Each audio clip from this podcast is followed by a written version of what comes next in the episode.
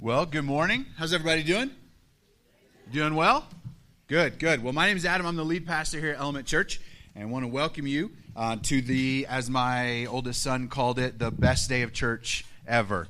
And uh, and so we do this a couple times a year, just on holiday weekends, just change things up a little bit. Um, plus, who doesn't love biscuits and gravy? So um, so we just you know love to do this, love to change things up, and uh, when my oldest son Beckett, he's eight, when he found out we were doing breakfast, uh, he was really excited. Um, but he was also really scared that there were not going to be breakfast burritos. So I don't know who brought the burritos, but thank you. You saved my son's day today because uh, he loves burritos, and uh, he was really excited when he saw those. So welcome. We're really excited that you're here at Element Church with us. And, um, you know, obviously, this is a little different. The format's a little different. We don't normally sit at cafeteria tables. Um, although the cool thing about those tables is the tabletop will actually flip down and create like the back, so they create pews. And uh, when we first rented this school, um, the janitor was really insistent that we use these as pews, and I was like, no, I think I'd rather use chairs, be a little more comfortable. But um, you know, this it's a little different, but uh, it's a great day and, and great opportunity just to worship together, and then for us just to think a little bit um, as we leave today about God and what He's doing in our lives and uh, what He wants to say to each one of us. And as we get started, first of all, I want to thank Nick and Trina and Ricky um, for leading us and, and thank um, Nick and Trina especially for, for taking the lead while Jay, our worship leader, is out of town. It was just always a joy to have you guys lead for us and um, really appreciate you stepping in. Um, so, um, we have been in a study in the Gospel of John. Um, that's where we are as a church. We've been just walking. Do you want to you want to help? You're welcome to. Um, hey, that's great because she used to be scared to talk to me, so that's a big improvement. Um, so we've been in a in the in a study of, of the Gospel of John, and uh, just been walking systematically, verse by verse, through it. And so we're going to read some verses from the Gospel of John. Now, I know many of you don't have your Bibles. That's okay. Um, if you have your phone or your tablet and you want to open up the Bible app, that's great. Normally, we pass out Bibles. We have them in our chairs. We just didn't put them out today since we're, we're eating food. But um, the verses, at least the ones out of the Gospel of John, are going to be on the screen for us today. Um, so hopefully that will, that will help. And we'll just kind of uh, be able to get into into rhythm that way together as you can look on the screen. Now, before we jump in, um, I don't know if you guys, you look back over your life and if you can identify certain people who had a tremendous impact on you uh, and, and, really shaping who you've become. And, and maybe you've had people in your life um, who have spoken words of life into you. Um, who've really uh, encouraged you. Maybe they saw something in you that no one else did. Maybe they saw something in you that um, you didn't even see in, in, in yourself. And, and for them to speak life and truth and encouragement to you um, changed your outlook. It changed the way you see yourself, it changed the way that you see the world. Um, maybe you've had those people in your life. I know I have. But maybe you've also had people uh, in your life who have told you who you are not. Um, who have come to share with you uh, to let you know when, when they see something that isn't in you that maybe you thought you did see in yourself. I um, had a pretty big uh, moment like that in, in high school. Now, I really wanted to be a track star. Um, and uh, I know, look at me, I l- obviously look like a sprinter. And, um, and so, you know, I played football, played a lot of sports, and, and I could hold my own on the football field. But holding your own on the football field and then being on a track are two different worlds. I didn't realize this. Um, but but uh, my freshman year, I signed up for track, and our head football coach was also our head track coach. And so he had me come out. He was going to have me run the 100 and the 200 and the 4x1 and the 4x2. And I was excited because I was going to be a sprinter. And, uh, you know, like everybody who enters into track thinks they're a sprinter. I, I coach the track team here at this school. And, um, you know, we'll have uh, anywhere between, you know, 30 to 70 kids come out for track, and about 95% of them think they're the next Usain Bolt. Like, they're going to come rock our worlds. And we tell them on day one, literally, before we even start practice, day one of track meeting is, you're not a sprinter. Um, most of you aren't. Most of you are going to have to suck it up and learn how to long, run long distance. Some of you are going to have to learn how to do events that you don't think are very cool. Um, and so, but I thought I was going to be a sprinter because I was fast on the football field. And so I go out, go to practice. First track meet, my coach had me signed up for four events. First event, 100 meter dash. I get in line. First of all, they start calling out times, and they put you in heats according to your time. And so they start calling out times, and I'm like, high school kids run that fast? Like, so they keep calling out times, keep making these heats, and I'm like, yeah, I can't be in heat five. Nope, I'm probably not going to be in heat six. So finally, I was like, I'm just going to lie because I'm not going to be in the last heat. So I'm like, yeah, I can run that fast. So I get in like heat seven or something, and, and the gun goes off, and I got smoked. It was embarrassing. And I crossed the finish line, and I'm like, I cannot believe that just happened in front of people. And my coach walked up to me, and he said, Young?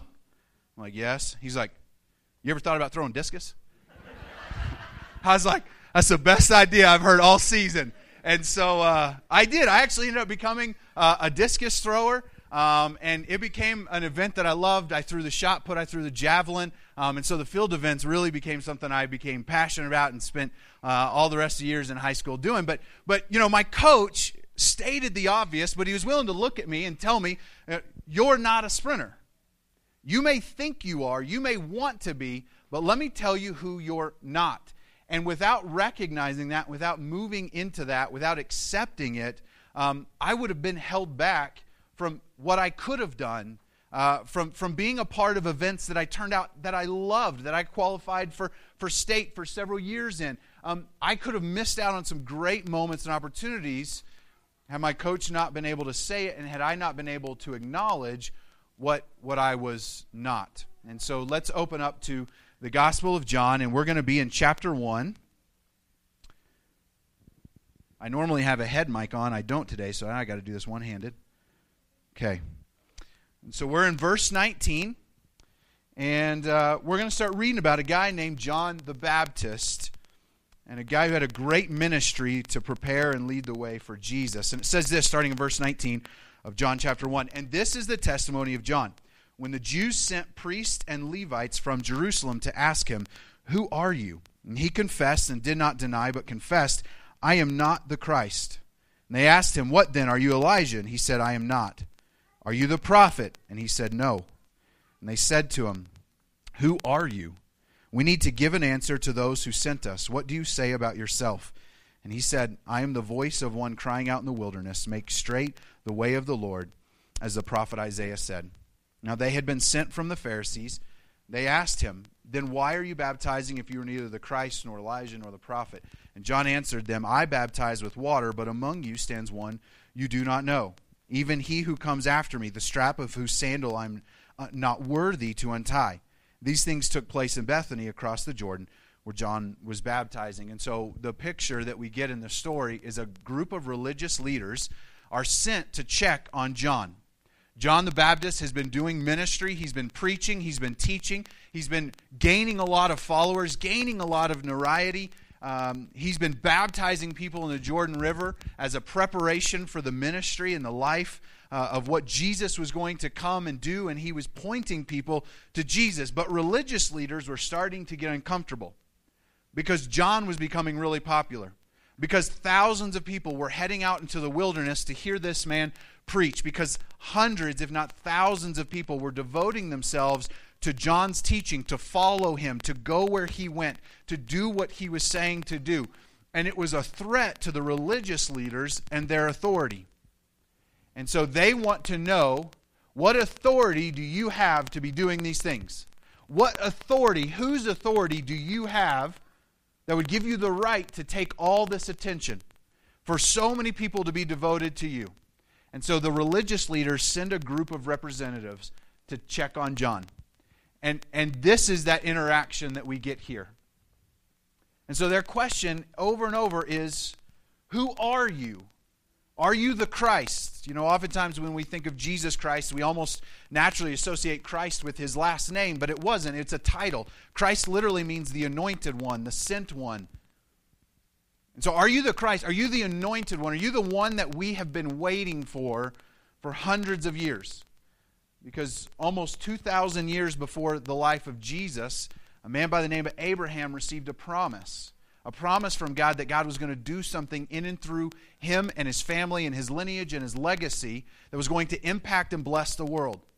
And so the religious people had been waiting and waiting for this anointed one, the one who's going to come to be that blessing. I said, Are you the Christ? He said, No, I am not. Are you Elijah? Do you come in the ministry of the prophet Elijah? No, I don't. Are you a prophet? Are you here? Are, are, you, are you trying to communicate to, to all the people? Do you think you're better than us? John says, No. So who are you? And he said, I am the voice of one crying out in the wilderness. Make straight the way of the Lord, as the prophet Isaiah said. You know, Jesus isn't the first man that people have worshiped. There have been men and women throughout human history that people have, have lifted up, put on a pedestal, worshiped, praised, lived, devoted their lives to. John wasn't going to let this happen because he knew he wasn't here to gain followers, he was here to help promote people to follow Christ. And so part of John's identity wasn't in just knowing who he is, but knowing who he was not. You know, everything about our culture and society um, tries to push on us who we are. You're strong enough, you're smart enough, you're pretty enough, you're successful enough, you, have got what it takes. Every uh, magazines, books, commercials, they either say you are good enough or if you'll just do this or buy this, then you will be. Everything almost about our culture is trying to push us to understand and to gain our identity, and almost all of it is about adding things to our lives, about adding new, new labels, new titles, new possessions, new success stories, adding to us so that we can help be defined, so we can find our identity in who we are. But John doesn't find his identity in, in adding titles. He finds his identity by beginning with who he is not. In Galatians chapter 3, this is going to be on the screen for us. Um, the Apostle Paul is talking a little bit about identity and how we find it. And he says this Why then the law? Why the, why the Old Testament law? Why the religious rules? Um, why the lists of do's and don'ts? It was added because of transgressions, until the offspring should come to whom the promise had been made. And it was put in place through angels by an intermediary. Excuse me. Now, an intermediary implies more than one, but God is one. Is the law then contrary to the promises of God? Certainly not. For if a law had been given that could give life, then righteousness would indeed be by the law. But the scriptures imprisoned everything under sin so that the promise of faith by faith in Jesus Christ might be given to those who believe. Now that's thick, it's weighty, it's it's it's kind of hard to work through. Um, but what Paul is saying is, what's the purpose of the law? And he says the purpose of the law is not to save us, but to show us that we need a savior. And then he goes on Now, before faith came, we were held captive under the law, imprisoned until the coming of faith would be revealed. So then the law was our guardian until Christ came, in order that we might be justified by faith. But now that faith has come, we are no longer under a guardian. For in Christ Jesus you are all sons of God through faith. For as many of you as were baptized into Christ have put on Christ. There is neither Jew nor Greek, there is neither slave nor free, there is no male and female, for you are all one in Christ Jesus. And if you are, are Christ, then you are Abraham's offspring, heirs according to the promise. Uh, and there he talks about that old promise that they had been waiting for. And so here's why we read that. Most of us uh, work hard at creating an identity. Some of us do that on a religious level. We try to be better, do right, stop doing wrong. We're following laws in order to create an identity of who we are. Paul says our identity is found in only one place, and that's in Jesus. It's not about how hard we work or how good we are, how impressive we can be. It doesn't matter what kind of background we come from. He said, There is neither Jew or Greek, there is neither slave or free, there is no male and female, for you are all one in Christ Jesus. All of us find our purpose and identity in Christ and Christ alone. And for some of us, that begins when we start realizing who we are not. That we don't have to be good enough, we don't have to be smart enough, we don't have to work hard enough, because none of those efforts will ever earn our position in Christ. It doesn't come through law. It doesn't come through obedience and doing good things. It comes through faith in Christ. And despite everything else in our society that tells us that we need to work harder and add more things to our life so that we can have an identity, all of us need to begin with embracing the not, embracing who we're not, embracing that we're not smart enough, not good enough, we don't do enough right. And as we begin to embrace the nots in our life, it opens the door for us to find who we truly are in Christ. Will you pray with me? Lord, I thank you for our time together. And um, God, I just thank you for uh, just great time to spend with one another. Uh, I hope that new uh, relationships were made, new friendships were made in this room today. Uh, Lord, I pray that, um, God, that you would just continue to grow our church and grow us in fellowship. And uh, Lord, I'm so thankful for the people in this room today. We thank you for good food and good times. We thank you that uh, even when we're informal, you come to meet with us. And God, as we leave today, would you help us to embrace who we are not, to stop feeling the pressure to do more, to be better, but to accept who we are in you.